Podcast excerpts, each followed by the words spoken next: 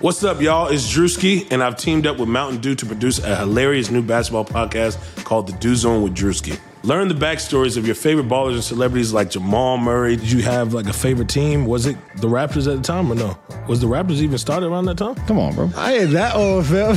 you talking like I'm 50. Taylor Rooks, A'ja Wilson, and many more. You won't want to miss this. Listen to The Dew Zone with Drewski on Apple Podcasts, Spotify, and wherever you listen to podcasts. Hey everyone, before we get into today's pod, I want to tell you about Blue Wire Hustle, a brand new program where you can host your very own podcast here at Blue Wire. Hustle was created to give everybody the opportunity to take your podcast to the next level. Or if you want to host a podcast and just don't know where to start, Hustle is the perfect place for you. As a part of the program, you'll receive personal cover art, Q&As with Blue Wire's top podcasters, access to our community Discord, and an e learning course full of tips and tricks. And on top of that, we'll help you get your show pushed out to Apple, Spotify, Google, Stitcher, and all other listening platforms. And the best part is, you can get all of this for only $15 a month, the same rate as any other hosting site would charge you just for the initial setup. So, whether you're starting from scratch or have an existing show that you want to grow, Hustle is an open door to leveling up your sports experience. Acceptance into the program is limited, so get your application today. To apply, go to bwhustle.com slash join. Check out the description box for this episode to find out more, but that's bwhustle.com slash join. Hey, this is Dirk Nowitzki, and you listen to the Mavs Step Back podcast. Let me step back for a minute. Tired of the gimmicks. See, we just focused on winning. Ball in the airline center, we bout to get litty. Luka carrying a torch. Boy jumped up on the porch. How you reckon with his force? Third season in the game, and he a legend by his fourth. Look, after Dirk, now the king of Dallas. Airline serving as the palace. Young team, and it's full of talent. Want revenge, we accept the challenge. Luka carrying a legacy. What it take to be an MVP? Being great, know it cost a fee. Know it really ain't that hard to see. Hold on, wait. Silence the critics, cause they never did it. Pass out Jordan, I ain't woke up the city. Map shooting hot like we straight out the chimney. Go back to Batman, I'm calling them Drizzy. More triple doubles, I'm waiting on 50. Step back smoother, you know it's so filthy. If I get down on my team, gonna lift me. Rep the map, step back. Overcame the setbacks. Starting where we left at. No, we gotta get back. No, we gotta get back. Rep the map, step back. Overcame the setbacks. Starting where we left at. No, we gotta get back. Like, no, we gotta get back. Let me step back for a minute. Let me step back for a minute. Let me step back for a minute. Let me step back for a minute. Matt. Well, you I'm hear me? here, here. Yeah, yeah. trying to plug you. in my my AirPods. They won't connect to my phone. We're This off is to a new. Great start. yeah, we're off to a wonderful start. This is this is new for us, so Yeah, it's yeah. okay. Let's see who we got here. We got Brian, Grant, David,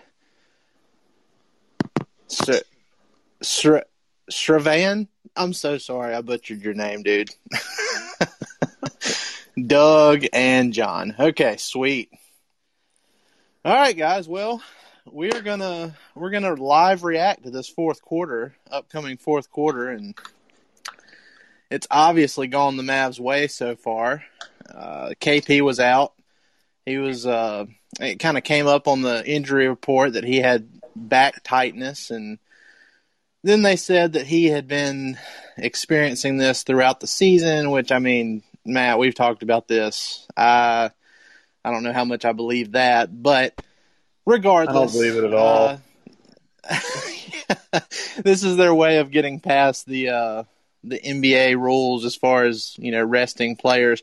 I don't think he should have rested on the first night of a back to back at all after a eight day hiatus, but you know it is what it is. Um, he's not playing tonight, and it hasn't mattered because the Mavs are up 19 in the fourth. So, oh, hold up. Kirk has asked to speak. Oh gosh, what a I- treat! Hello, Kirk. Hello, guys. I, you know, since Dalton joined me last night, I got to join him tonight. I just wanted to pop in and say I respect your ability to start your podcast before the game is over. Not like the Mavericks have ever blown twenty point leads in the fourth before. So Hey, well, well, I mean, look at the look at the title of this room. It's instant reactions. It's not. We're not. We're not predicting a win or anything. So I'm actually predicting that they do blow the lead. So Well, I'm having to live stream it instead of watch it on TV because uh, here in South Mississippi, uh, the Grizzlies are in my. They're one of those teams that have the the dumb blackout restrictions. So anytime the Grizzlies play, I either have to watch it. Uh, I either have to watch the Grizzlies broadcast or I have to just stream it online. So Well, I get the pleasure of watching Skin and Harp and Followill down here in Houston, and um, it's uh, it's it's a treat sometimes. Other times it's a little bit of a pain, but you know, we uh, we we get what we can here. Yeah. And Grant, he he chimed in and said Shraven is a locker room goat. So Shraven, I hope I'm saying your name right, and I'll I'll take Grant's word for it. So Oh wait, I've I've been missing this chat. I didn't even know how to get get to the chat. yeah, we're very new to this, guys. So go go easy on us. we'll get there. I mean, Oh man, I mean, look, I think this is a pretty cool deal. If this goes well, we might do this a little bit more often and maybe start earlier in the game. yeah. Uh, This is, uh, look the the app, the locker room app. It makes it super easy, and I wish that uh, we had tried it a little bit sooner. But once I saw Kirk get on it, I was like, you know what? If Kirk can do it, we can do it because, you know, it, it, he can be a little bit hard headed about that kind of stuff. But anything Kirk can do, we can do better. I'm not going to go that Kirk far. writes better than me, and he also uh, analyzes basketball better than me. Yeah. But other than that, Well- anything Kirk can do, I can do better. But anyway, I mean, Luka, I mean, he's had a horrible game in this one, I think, to put it nicely. And yet, it still hasn't mattered because Jalen Brunson's been amazing. Uh, Tim Hardaway Jr., he, uh, he decided to go scorched earth tonight. Uh, I mean, I, it, it's it, it's gone really, really well, and uh, you'd expect the Mavs to come out with this kind of energy after not playing for a full week. Uh, if they had come out flat tonight and not looked energetic, I would have been very, very worried. But they've looked good tonight, and you know, if KP does come back and play tomorrow, and he has a good game too, I mean, I think they have a good chance of getting to 500 or maybe even over 500 before the NBA All Star break. So Yeah, I mean that'll be tough against the Celtics. I mean, but the Celtics, the Celtics have been so underwhelming this season. You know, I expected them to be so much better after making an Eastern Conference Finals appearance last year, but it's starting to look like the Mavs dodged a bullet with that uh that Kemba Walker contract. Isn't that always the case though? Every every big free agent the Mavericks uh, go after ends up having terrible follow ups with whatever team he ends up signing with. I mean, Dwight Howard, Deron Williams, Kemba Walker. I'm sure there's more. It's Yeah. you know Yeah, I, I, it's it's almost alarming how many times we have to say, "Oh, the Mavs they dodged a bullet." when it comes to guys in free agency, because it's like, okay, well, why why why was that their main target in the first place? But Well, I'm just glad that people are actually hitting shots tonight. It's it's been a while since the offense has been really consistent without Luka having to do much of everything. Um, Yeah. and even without KP in there, I mean, you know, Richardson's hitting Henry- shots, Brunson's doing what he needs to do.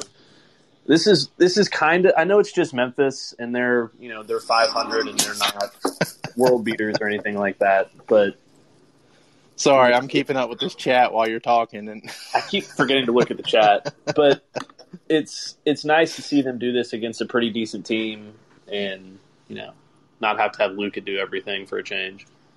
Yeah. Henry Henry Patton said, "LOL" at Dwight Powell going off the dribble just now.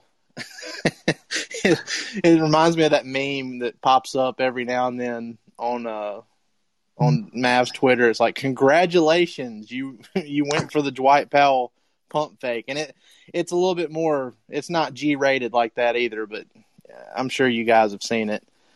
Uh, Brian said, Josh, 10 points, five rebounds in the first quarter. Yes, it's so nice. It was very nice to see him get going. At one point in that first quarter, uh, Josh Richardson was outscoring the Grizzlies 11 to 5 and his own teammates 11 to 9. so he got off to Yeah. a very good start. Yeah, and uh, Kirk asks, uh, "Who is KP?" And my answer to that is the the guy sitting on the bench uh, doing absolutely jack shit tonight because he has a fake injury. So It's really it's really funny. We we talked about this. Uh, for those of you who don't know, uh, Matt, Kirk, and I we we have this uh, group DM on on Twitter, and pretty much every game that's where we get together and uh, complain about things. And I mean, some of some of y'all would wouldn't recognize me in that that group DM because it's it's where I go to blow off steam, and that way I don't clutter your timelines with it. and you know, we were talking about how Rick Carlisle kind of manipulates these injury reports, and it's obvious that it's that it's overblown, and I don't know how they get away with it, honestly, because you know it, it- you can't you can't put a fake injury on there, so I don't know. I'm sure that KP has had back tightness. I just I highly doubt it's something to where he was really considered questionable for tonight. I think it was an excuse so he could just rest. right, I mean, all you got to do to to help back stiffness is put a heating pad on there, maybe do a little stem treatment on it, and you're good to go. I mean, he's he's a professional athlete. It's it's very obvious what they're doing, and that's fine. Yeah. It's just frustrating. Now, Brian, he, he just made a very good point here. He said Jaren Jackson Jr. had the same surgery 51 days before KP did and still hasn't returned yet. That's a very good point. I hadn't even thought about that. Um, but you know, with uh, with KP's meniscus tear, if I remember this correctly, uh, I, f- I forgot that doctor's name that I spoke to, but I wrote a piece on DallasBasketball.com after I uh, watched his video on KP's injury, and for a meniscus tear, it was like it, it was considered to be the best case scenario for a meniscus, if I remember that right. So Yeah. I don't think it was. I don't think it was to the. I don't think it was as bad as Jaren Jackson Jr.'s, but that's still a good point, though. I mean, it, Yeah, it is, and it's but that's not the. It is a good point, but the concerning, the more concerning thing to me about it is that it's just that stuff like this keeps happening. Um, Yeah. So it, it it seems like it's only a matter of time until like the next thing happens, and then the next thing Yeah. happens. So we got to get to a point where he plays 30, 40 games in a row without having to sit out, you know, 10, 15 of those games. And we just he's been here for two seasons now, and we haven't seen that yet, and it's get it's really frustrating. Yeah. By the way, Brian, you're gonna you're gonna have to like give me a pronou- pronunciation of your last name, like spell it out in the comments, or come on and talk for a second and say it. That you know what? That would be better. Hold on just a second. There we go. Brian, what's up, man? Hey, uh, thanks for having me on, guys. Great job getting me up, Dalton. See, you're Yeah. a pro. Yeah, I'm, I'm getting better. Yeah. I mean, you're already doing better than the Kirk was yesterday. well, that, I'm I'm glad to hear that. I, I I tuned into his for a little bit and wanted to give him a little bit more content. He's done the same for me in this one, so we got each other's backs. But Yeah. Brian, how do you say your last name? oh, so Zillum. Zillum. Yeah. Gotcha. Hey, Dalton, I actually have a pretty good idea. What you got? Uh, I think that we should let everybody come in who wants to, obviously, and ask their question live instead of typing it in the comments. I think that would be fun, don't you? yeah, yeah. They do like a live mailbag type thing. Right. Yeah. So, Brian, you go first. Uh, well, I mean, I'll, I'll go back to what I just wrote out. Um, you know, kind of circle back to my Jaren Jackson Jr. comment. I, I was just going down a rabbit hole earlier. I, I hopped on a couple Memphis podcasts earlier today, and I just was like, didn't he have the same surgery as KP? And it just the the timelines were just really weird. And then I stepped back and thought about it. You know, Memphis is almost trying to uh, you know, protect their future investment because obviously Jaren Jackson Jr.'s comment, you know, contract is coming up, right? And it just boggles Yeah. my mind. I wonder, you know, God, you know, Casey Smith, you know, he's a freaking professional. Not, I'm trying to, you know, analyze Twitter doctor over here on on locker room. I just, I, I found it very odd that why wouldn't we be open to that idea of, you know what, let's not rush because if you guys remember right, they were trying to rush KP at the start. You know, I think he was trying to get ready on Christmas Day, which I was like, whoa, that just seemed really Yeah. ambitious and way too early for me personally. And it just like we're we are where we are right now. It just seems very odd after eight days off. Essentially, your back is hurting, and you know, I guess you know we're all getting older now. We're in our thirties, and you know, stuff's gonna happen. You know, you get out of bed one day and you just hurt. But is that time? Is it time to where maybe we just need to shut down KP for a couple weeks or a month and just say, "Hey, here you go." Well, it's it's a good point because I mean you're right. He was pushing for Christmas. I think if KP had had it his way, he would have been playing on opening night.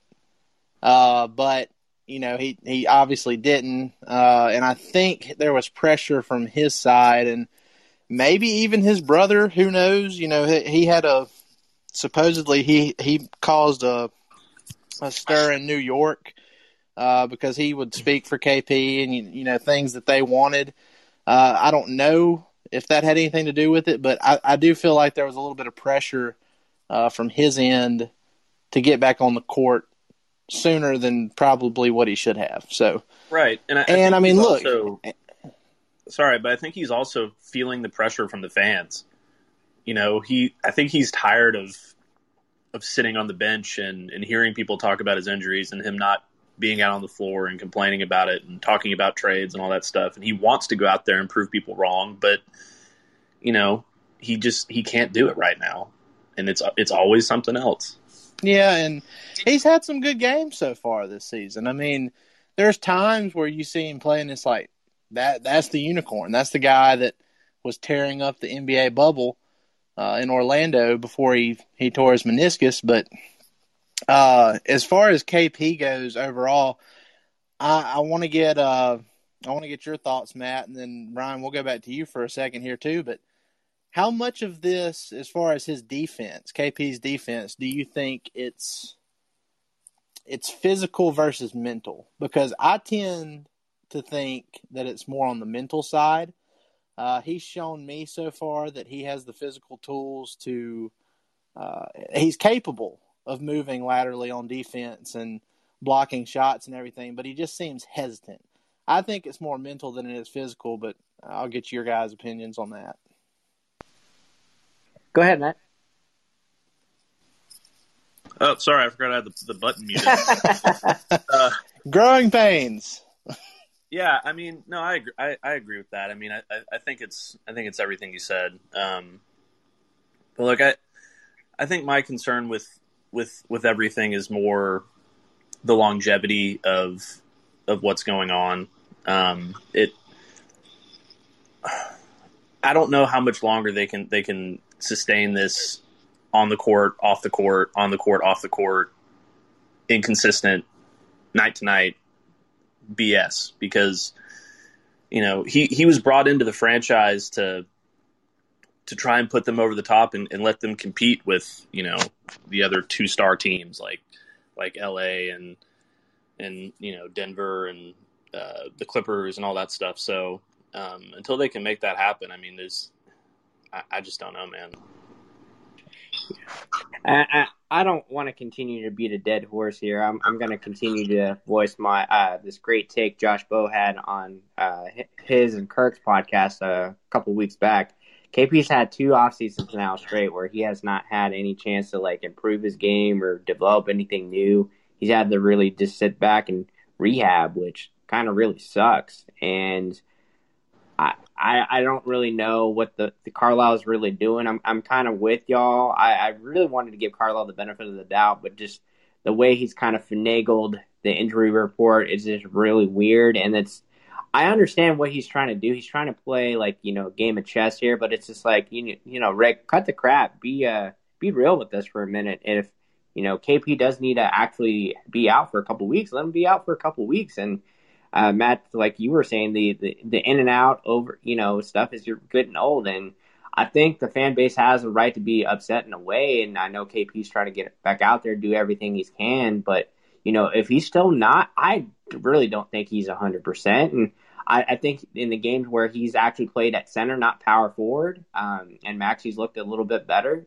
He's looked uh, okay to me. I don't know what his defensive numbers look like. I, I know they're not eye popping by any means, but you know, they're not healthy.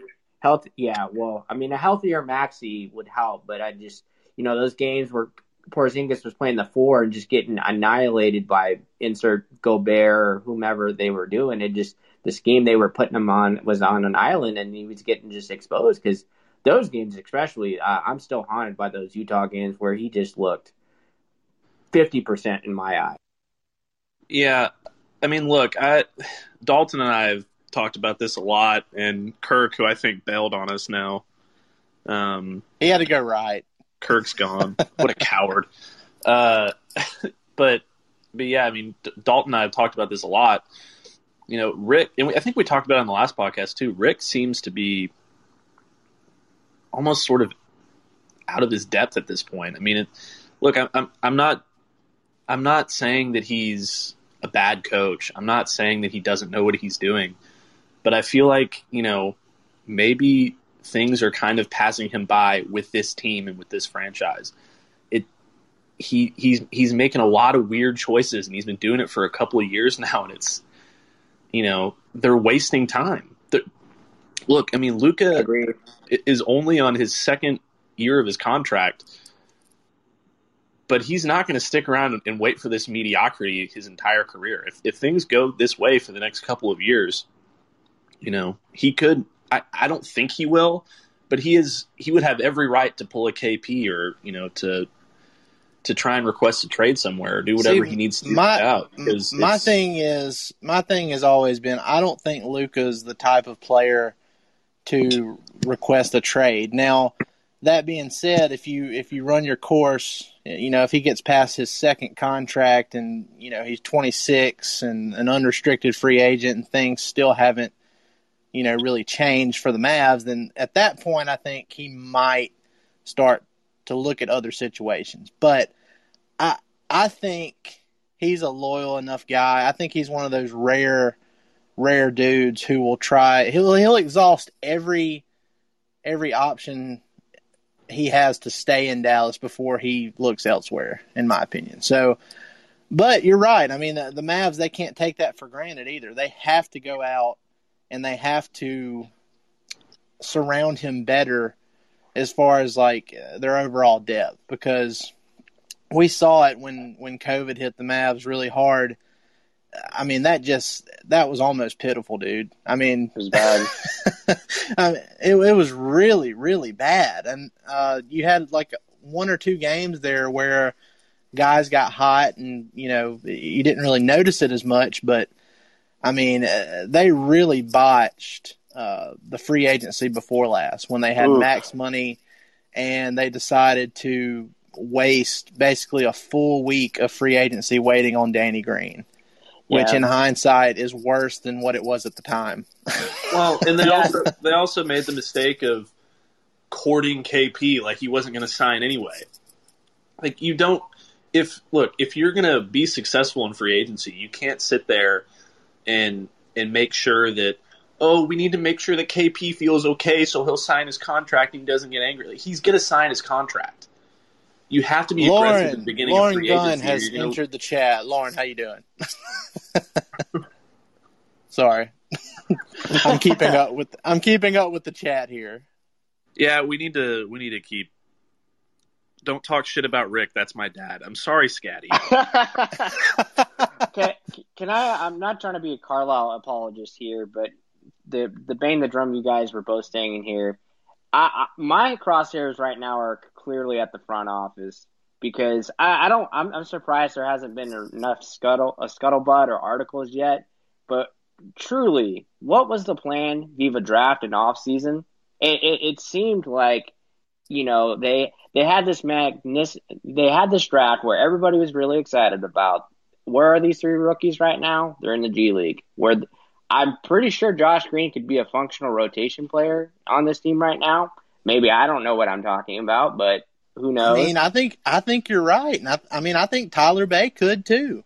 Exactly, and that's what. And it, I, I don't think anybody's really said anything. But can we say this uh, five uh, percent of potentially waiting on Giannis kind of bit him in the ass really hard? Oh, one hundred percent. Look, I, I was a I was a big big proponent of do not wait on Giannis. And look, I said it right this time, guys.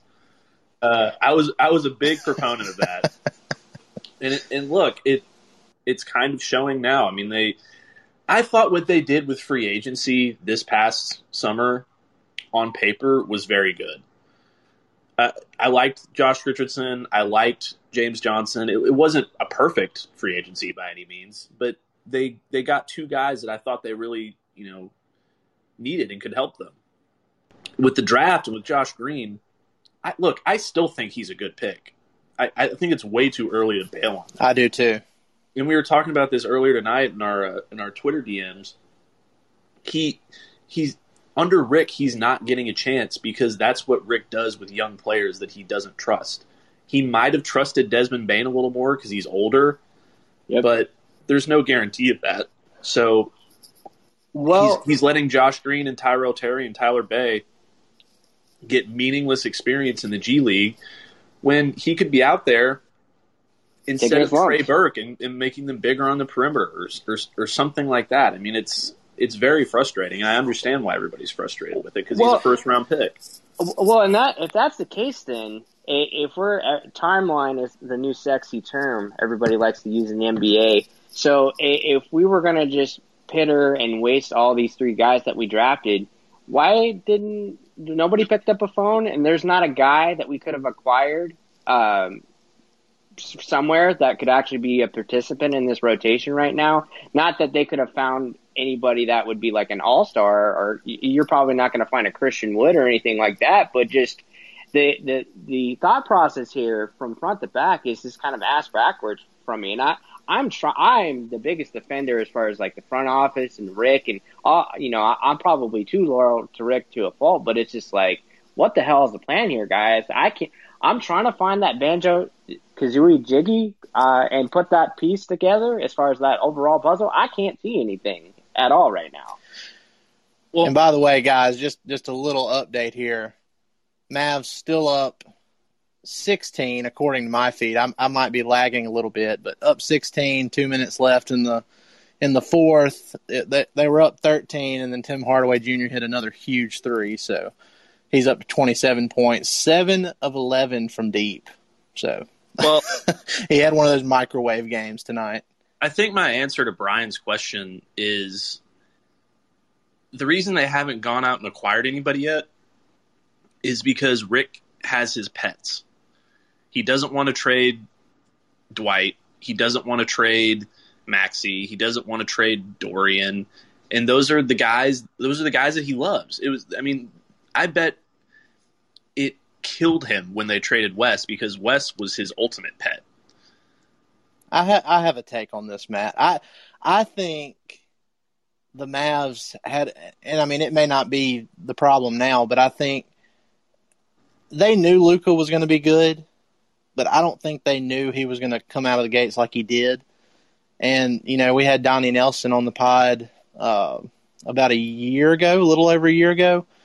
And well, the first time he came on and we asked him about it, and he admitted he was like, "Look, we had no idea this dude was going to be this good this early." And I think it, you know, whatever plans they had when they drafted Luka, I don't think they were prepared to accelerate the timeline the way they had to. you know, I, I think yeah. they were unprepared for that. Yeah. And then, you know, he comes he comes back in his second season and he's an all NBA first teamer. And now all of a sudden I I keep going back to the free agency before last. That's when they should have really said, like, okay, Luka had a really, really good rookie season. He's going to expand on that next year. Let's spend money now and put guys like uh, Bogdanovich, Bojan Bogdanovich, you know, a guy like that one. who I who I really wanted, and he's killing it with Utah now. But they didn't have interest in a guy like him, and I don't know if that's because they just were underestimating how this timeline was going to accelerate or what. But it was a big mistake. I think they were just unprepared. Well, that's that's fine, but it's year three now. Right. You, you can figure out ways to get back on track after you have an entire season to kind of recalibrate what you're doing in year two and go into that next offseason and have some sort of a plan. And I think they did have some sort of a plan, but it wasn't a good one. They they did the same thing they always do, and they put their tail between their legs when they realized Giannis wasn't going to be, you know, be theirs, and they tried to they tried to be conservative, and they they do it every single offseason. And these are the results. I mean, yeah, th- this is a good game, and they're up by ten, which they were up by sixteen like thirty seconds ago. So Mark, Mark, uh, Mark Tenorio. Did I say that right, Mark? He, he just put in the the chat, or no, it was Henry Patton. Sorry, Mark. Henry Patton said this is going to turn into a clutch game. yeah, that would be very Mavs. it would So be Mavs. it would be extremely Mavs. But it's I, what I mean. I, I, I was gonna say real All right. quick, guys. I, I think remember when DSJ's stock was really high, and I, I, I remember. I, I don't think you guys were part of the conversation when I first started the podcast. When the Mavs did draft Luka, I was I, I was so adamant that if the Suns were interested, and at that time, if you guys don't remember, the Suns were really in desperate need of a point guard about three years ago. I was saying, I was telling them, hey, let's let's flip DSJ for Mikal Bridges straight up, and I got massacred for that. That doesn't look so bad right now. No, no, Brian, you were you were right on that one. That's- And look, uh, Ethan That's for sure. Simons, he wants to speak here, so I'm going to give him the floor for a second. The economy is made up of real people doing real stuff, and it affects everything. Which you obviously know since you're a real person doing real stuff. Marketplace is here to help you get smart about everything beyond the what of the day's business and economic news. We dig into the how and the why with the real people driving our economy. From big tech and interest rates to small businesses and what's happening at the Fed. Marketplace breaks it all down so you don't have to. Listen to Marketplace wherever you get your podcasts. Sugar Ray Leonard, Roberto Duran, Marvelous Marvin Hagler, and Thomas Hearns. Legends, whose four way rivalry defined one of the greatest eras in boxing history. Relive their decade of dominance in the new Showtime sports documentary, The Kings, a four part series premiering Sunday, June 6th, only on Showtime. Ethan, you there? Uh, we're working on it. there he is. There he is. Can you hear me? Yeah. Oh, nice. All right. What's up, guys? What's up? Um, so here's I'm I'm kind of there were a couple things that came to mind listening to to talking about the Mavs, the cap space situation. It's the kind of complacency seemingly on the roster. Obviously, the Gian, the Giannis thing through a bunch of teams. I think the Heat, the Raptors, uh, definitely maybe the Warriors, but definitely the Heat, the Raptors, and the Mavericks for a loop.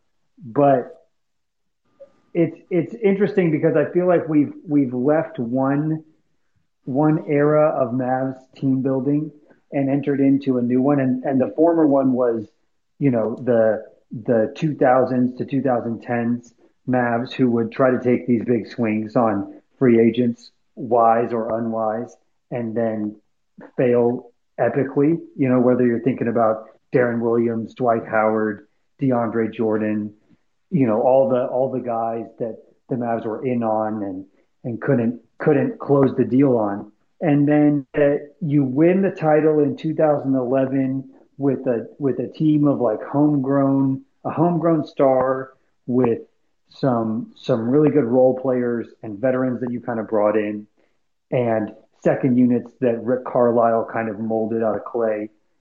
And they've kind of taken that approach since, being kind of conservative almost to a fault. They're not going after the, the huge free agent. They're, you know, they, they made the Porzingis deal, which I think was pretty aggressive.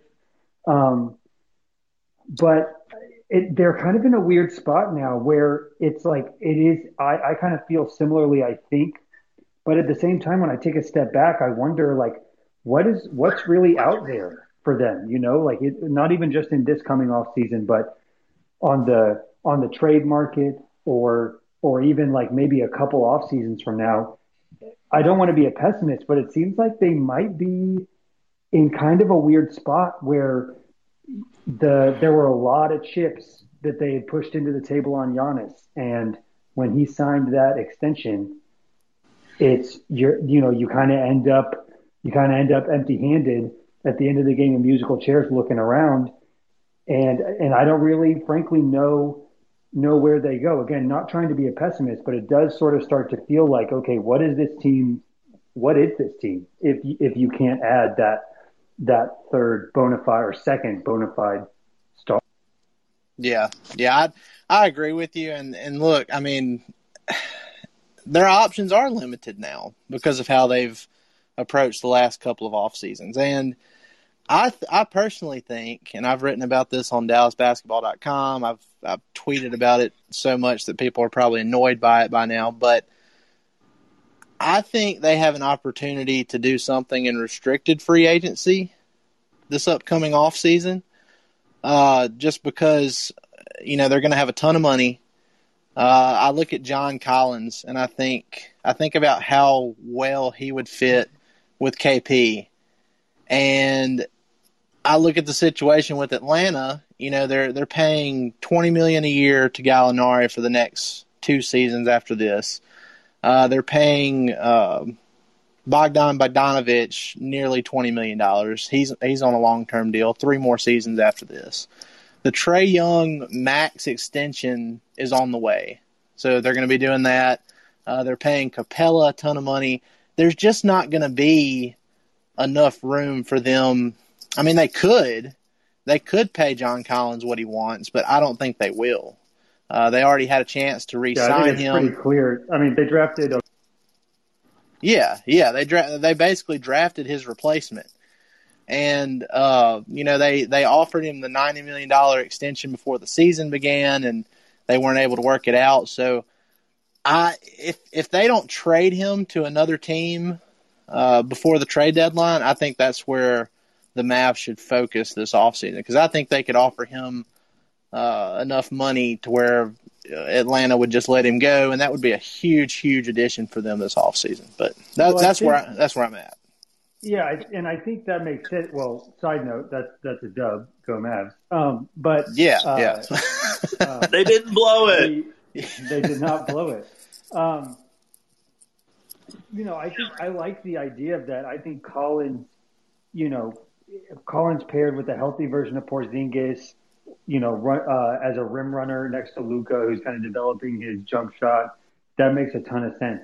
It just, but it feels like, again, you're kind of at that point you are kind of back in that 2000. You're chasing that 2011 high, right? Where you with with Luka Right. and Dirk, and you kind of need him to be to be absolutely like all universe and have just this perfect blend of role players, veterans, and and leaders around him to to make it work. And that's that's just such a tough needle to thread in the modern NBA. It's not impossible. It's just so tough to thread. And you know, at that point, it's coming down to like can you know who is Porzingis? Is you know can Porzingis be healthy when it counts and playing his best ball? And you know with with every passing week, I think it's natural to kind of wonder like you know is that if if your if your team is predicated on on can Kristaps Porzingis be good? You're kind of already behind the eight ball. So I love the idea of Collins, but I think that in and of itself is just kind of a microcosm of of where the team might be. And look, the Mavs have Luka. They've got a bunch of good players. They're super fun, and I think they're going to be relevant for a long time.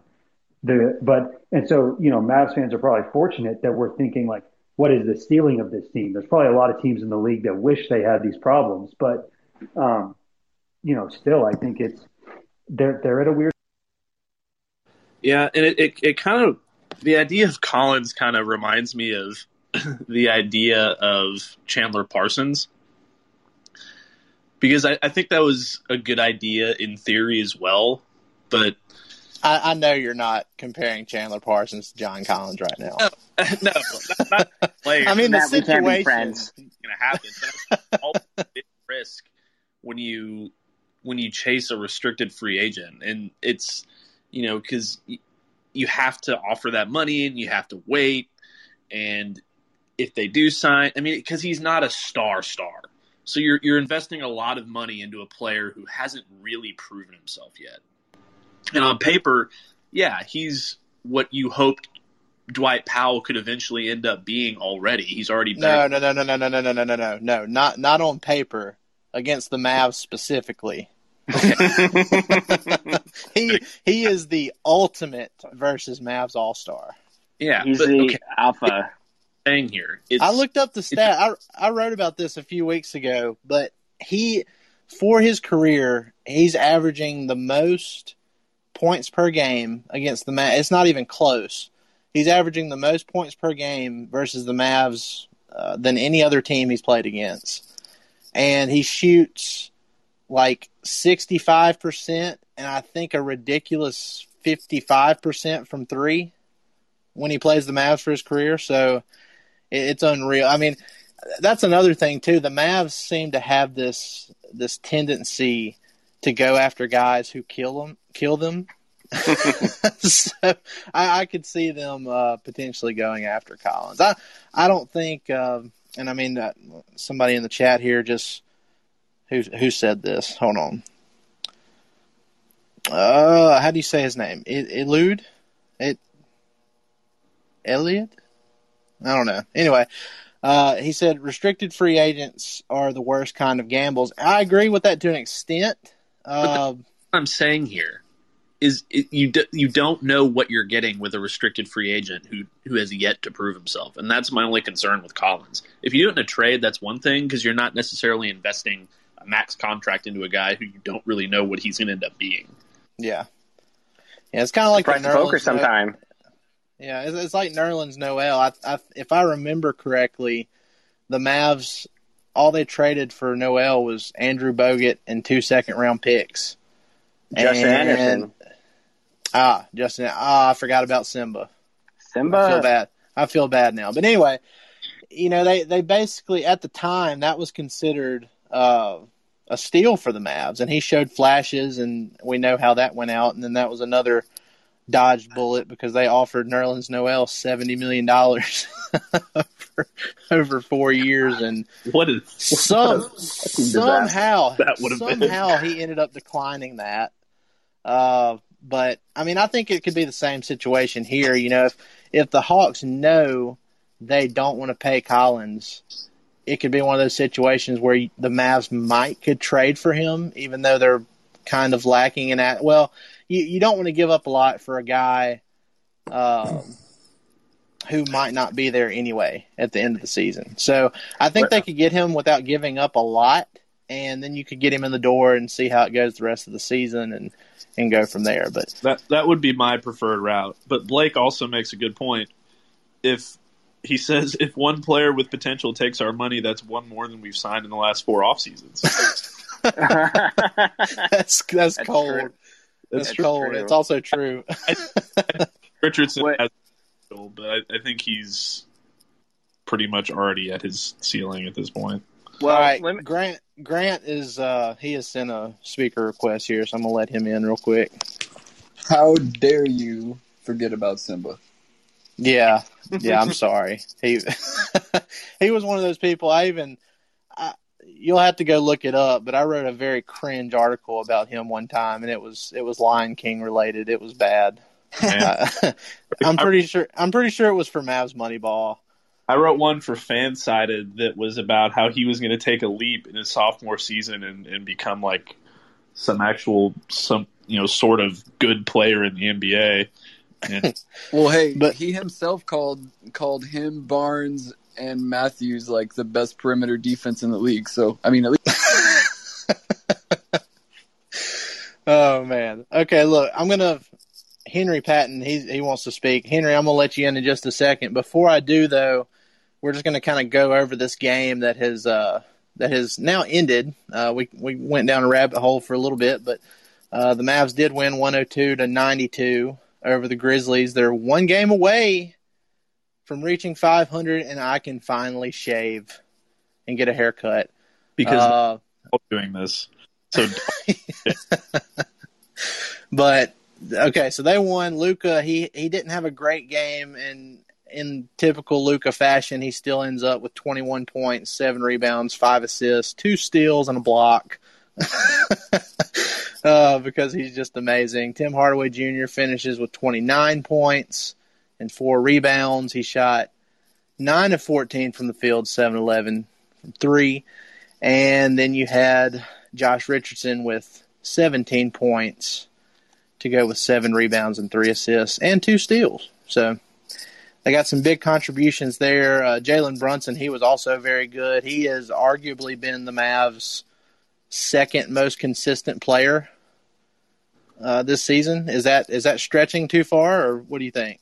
Well, con- considering how inconsistent the rest of the roster has been, I would say no. That's not too much of a stretch. Yeah, yeah. I think uh, he went seven of eleven from the field, hit two of his five threes, uh, nineteen points, seven rebounds, three assists, and a steal for Jalen Brunson tonight. So he has been really good this entire season. He's shooting the ball really well.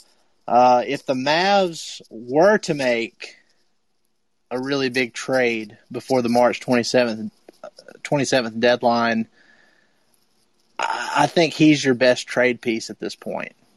Aside from Luka and KP, and I know uh, opinions on potentially trading KP, even considering that, have uh, uh, you got some people for it, some people not.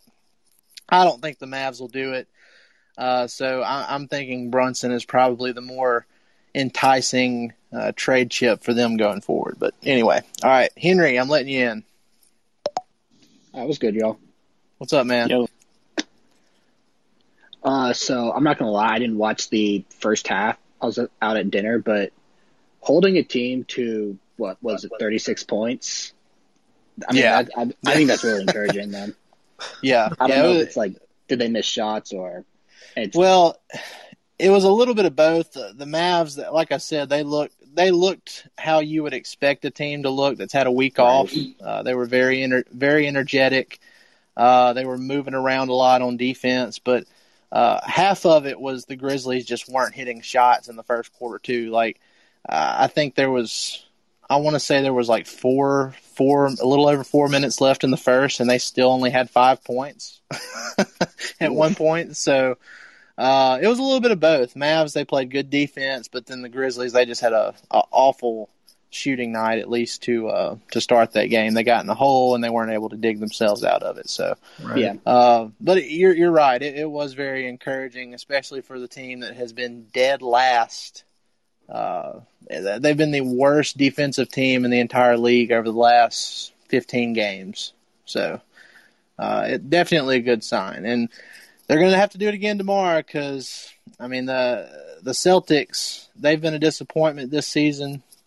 Uh, Kemba Walker hasn't been as good as what they want him to be, and they just lost a heartbreaker. They were up 24 points on the Pelicans the other day, and they ended up letting the Pelicans come back and they lost in overtime. So, uh, potentially playing a, a frustrated Celtics team on the second night of a back to back. That could uh, that could end up being a problem. we'll, we'll we'll see how it goes, but uh, I think KP will probably end up playing in this one unless that back issue is really something we need to be. If he doesn't play in this one, then we can all like really get worried about it. But He's Uh, gonna. I guarantee you, he's gonna play, and there's gonna be no back stiffness because it's a fake injury, and they're bad liars. well, I hope you're right, and I hope KP Preach. just completely dominates. So, uh, but yeah, overall, and Matt, I, I'm going to get your thoughts on this too. But overall, the Mavs have had a it, it's been a roller coaster season so far. And given the preseason expectations, you know, Luka, he was the MVP MVP favorite. Now I don't even know if he's in the top five anymore. Uh, the Mavs, they were uh, projected to be a top three or four team in the West. That obviously hasn't happened. And they have had a lot of things happen that have been out of their control with the, the COVID COVID stuff and you know KP missing the first nine games of the season, and then when he gets back, he has to work his way back into game shape. And eh, you know Luka, he was out of shape at the beginning of the season. He had to work his way through that. So I mean, there's there's really been a ton of stuff um, going. It, it took a it took like a once in a lifetime ice storm and or snowstorm, ice storm. You know, apocalyptic apocalyptic snow in in Dallas uh, to get this team to where they could all practice together uh, in a week's time as much as they had previously this season. So, my question to you is do you think tonight's game against the Grizzlies is more of what we can expect going forward uh, if everybody can stay healthy? Uh, so I do and I don't. I know that's very wishy washy. But yeah, way to way to straddle the fence. I, I I can't say yes until I see it consistently. Um, it's it's too hard for me to do that, but I don't have a lot of faith in it. I just I just don't. Um, there's there's too much. There's been just been too much inconsistency, and it's it's it's it's very it's concerning. Um, I, I like to think that the more they play together, the more that they're going to get, you know, back to kind of where they were at the end of last season and in the playoffs and all that stuff. But they they can't they can't take any more road bumps. They can't take any more. There's bound to be one or two as the season goes on, but they can't take any more COVID scares. They can't take another KP injury, which is seemingly bound to happen at this point. Um, yeah, and I mean, it, it's almost every time they opt to rest KP. And again, you know, it could be legitimate and everything, but I feel like when you rest KP, you're like tonight, you just happen to have Tim Hardaway Jr. You flip a coin to see what Tim Hardaway Jr. you're going to get on a nightly basis, and they just happen to land on the side of the coin that was seven of eleven from three. yeah, 29, 29 points. He's uh, so. Yeah. say that one more time he's quite literally NBA Two Face. Yeah, I mean he. Uh, comparison. You know, if he doesn't have a hot shooting night, maybe we're not talking about the a Mavs win tonight. You know, right. it's one of those things where everything has to go right if KP's out or if somebody else is out. They just don't have that kind of consistent offensive scoring on a nightly basis to where it makes you feel good about them stringing to get potentially stringing together a, a number of wins. So I don't know. I, I don't. I don't think there's an easy fix. Uh, you know, I've been dreaming of them potentially trading for Zach LaVine for over a year now. But like I mentioned on like I mentioned on Twitter the other day, he has been so good this year for the Bulls. I think his trade value has reached Bradley Beal level, and that's really unfortunate because oh. I, am not gonna I'm not gonna say I'm giving up hope, but I, I, feel like he's kind of gotten out of their their range unless they include KP in a trade. Well, if what? they KP in a trade for Zach LaVine, I'm gonna pull my hair out. But listen, li- hey, listen. I, I mean, I I uh, proposed this to you and Kirk the other day and you kind of laughed at it. And Kirk was just like, "Give me." it was it was KP for LaVine and uh, uh, Markkanen. And I mean, I would do that in a heartbeat, but I don't even I don't think the Bulls would do that at this point, to be honest. No, no, no way. No, they wouldn't. But Matt, I mean, I, I feel do, like I would do that. And I don't think Matt would, and that concerns me. If, man, if that was such a good deal, why are the Bulls so god awful? They're not though. They're they've been they've been pretty good this year. They're not. They're I wouldn't they're say okay. they're god awful. But that's not. you got to look at it from. They have Zach LaVine, who is a second or third guy at best. even though he's putting up tremendous numbers, his his ideal role would be second or third star, and they're playing him as their their number one star, and you know that's the results you get. But even then, I mean, they've I feel like they've been a lot better than what most people would think. But anyway, hold on just a second. I'm gonna let uh I'm gonna let my guy Ben in here.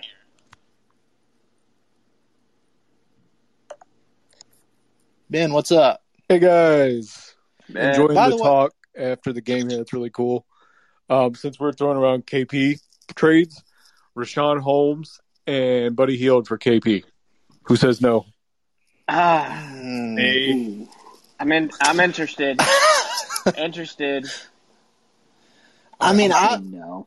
I want would- I would be interested, but I don't think I don't think it's enough for me to pull the trigger on it. I Well, feel on the, on the and I mean- side, Well, yeah, on the math side because, and I mean, I may be wrong about this, but I kind of, y'all know me. I'm I'm optimistic to a fault sometimes, but I still feel like, you know, if we get closer to the trade deadline, you know, let's see how KP plays uh, over this next month. And see if we still feel the same way. Uh, and, you know, if he's still struggling the way he has, and it doesn't seem like he's a guy that you can rely on. I mean, he hasn't been. Let's be honest. It, it almost feels like a ticking time bomb with some of his his injury stuff. But I still feel like you have to give it another month before you pull a pull off a trade like that. Just in my opinion, Matt. I just I think that is um, that's not enough of a haul for somebody of KP. I know KP is frustrating people, and, guys, I get it. Like, I really do. But when if KP could actually play to his potential, like we know he like what he is at, at his highest potential, we know what that is. I mean, it, maybe we don't. Maybe it's even higher than what we've seen. But Oh, Matt. Sorry, I'm sorry to cut you off, but I'm keeping up with the chat. I'm keeping up with the chat here, and uh, Jeremy Boyer just said we're going to change course here a little bit, but he said KP, James Johnson, and Tim Hardaway Jr. for Kemba Walker and Jaylen Brown. No. I, I no, I want it. I'll do it. I'll do it. I want Jaylen. Brown so bad. Man, I don't think man, I, I, I don't think Boston would do it either, but I I want Jaylen Brown, man. I want him next to Luka. Boston would not do that in a million years. Oh, the dead body of Kemba Oh. Walker. I don't know, man. I mean, it Jalen- depends on how bad they want to get off Kemba's contract. Kemba's been better though. going to break up Jaylen Brown and uh, Tatum. Jayson Tatum. Never. Yeah. That's that's too that that would be so dumb for them to do. I if if Danny Ainge did something like if he traded Jaylen Brown, he he has some or some other mad scientist plan that he's working on. You have to you have to admit though, like if there was a GM that would that would just be itching to trade for KP, it'd probably be Danny Ainge. he he seems like the kind of player that uh that that Ainge would want. You Can we know, that- get? Oh, sorry, Dalton. I was gonna say, can we just get drunk Danny Ainge one night and get him, uh, get him to trade a Time Lord or a Williams to us of some sort? something like that. I don't know. I mean, look, the Mavs and Celtics they've done uh, deals in the past, and we're not going to speak about that that one that uh the Dwight Powell trade. Uh, but I don't know. We'll see how it goes. All right, y'all. Look, we're we're getting close to the hour mark on this. Before we take off here, is there anybody still in the room who wants to lob up a question while they're here? No. We'll give it a minute. I do have a question actually. Go for it. Um, I mean, what would Dallas realistically trade? Because the thing is, I don't know how you'd be able to trade KP's money. I'm sure it's possible, but I don't know how likely it is. So is your best asset, obviously besides Luka, Jalen Brunson, and then I guess Tim Hardaway? I Yeah. don't know what you could get for that. Or Yeah, I, I mean, well, yeah. you could get something, but I just don't know if you want to trade Brunson. I think James Johnson is an underrated trade chip in the sense that he's a big expiring contract. So teams Yeah. that are bad who have a good player who are looking to shed some money, that's a very attractive thing for, for them to have. Um, so I think you almost have to include him in any deal that you do. See, that's the thing, though. That, that that's the problem I've had is you know looking for a team who would be looking to to shed money. You know, that's their main priority. They want to shed money, and it's hard to predict something like that for this season because you know the free agency class just isn't as good as what we thought it would be before the season started. Uh, so if people are, you know, if teams are looking to trade money, it's like, what are they, what are they trying to shed that money for?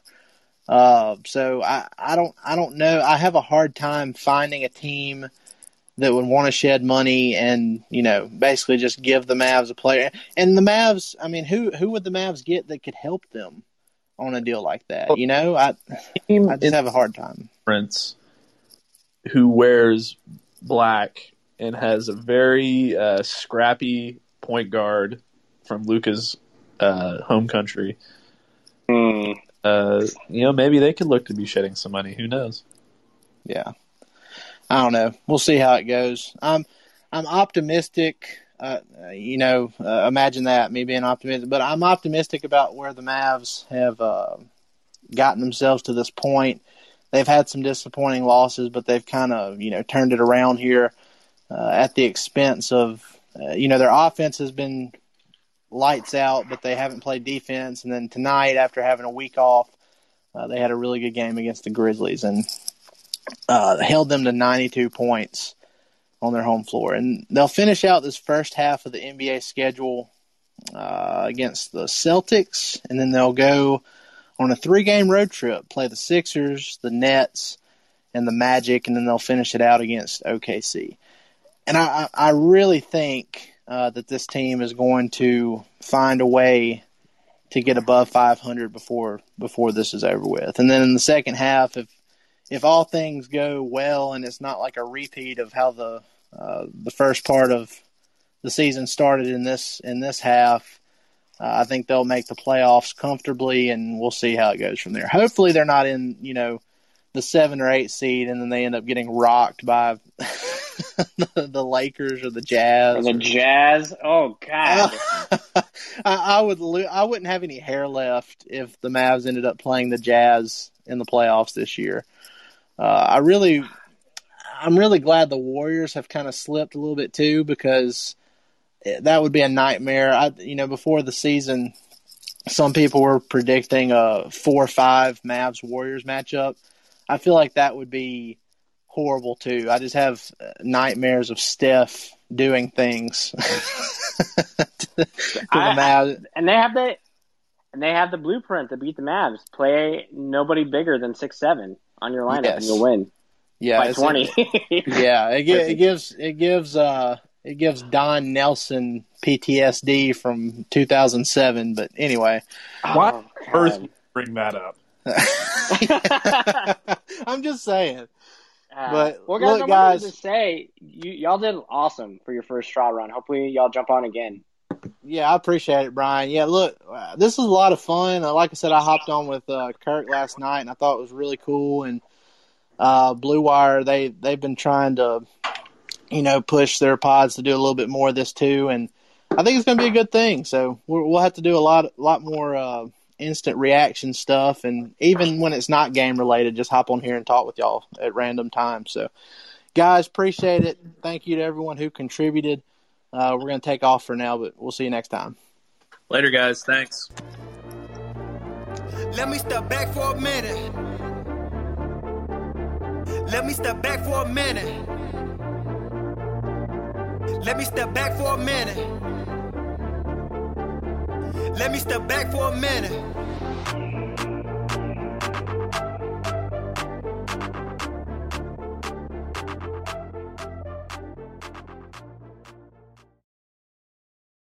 Sugar Ray Leonard, Roberto Duran, Marvelous Marvin Hagler, and Thomas Hearns. Legends, whose four way rivalry defined one of the greatest eras in boxing history. Relive their decade of dominance in the new Showtime sports documentary, The Kings, a four part series premiering Sunday, June 6th, only on Showtime.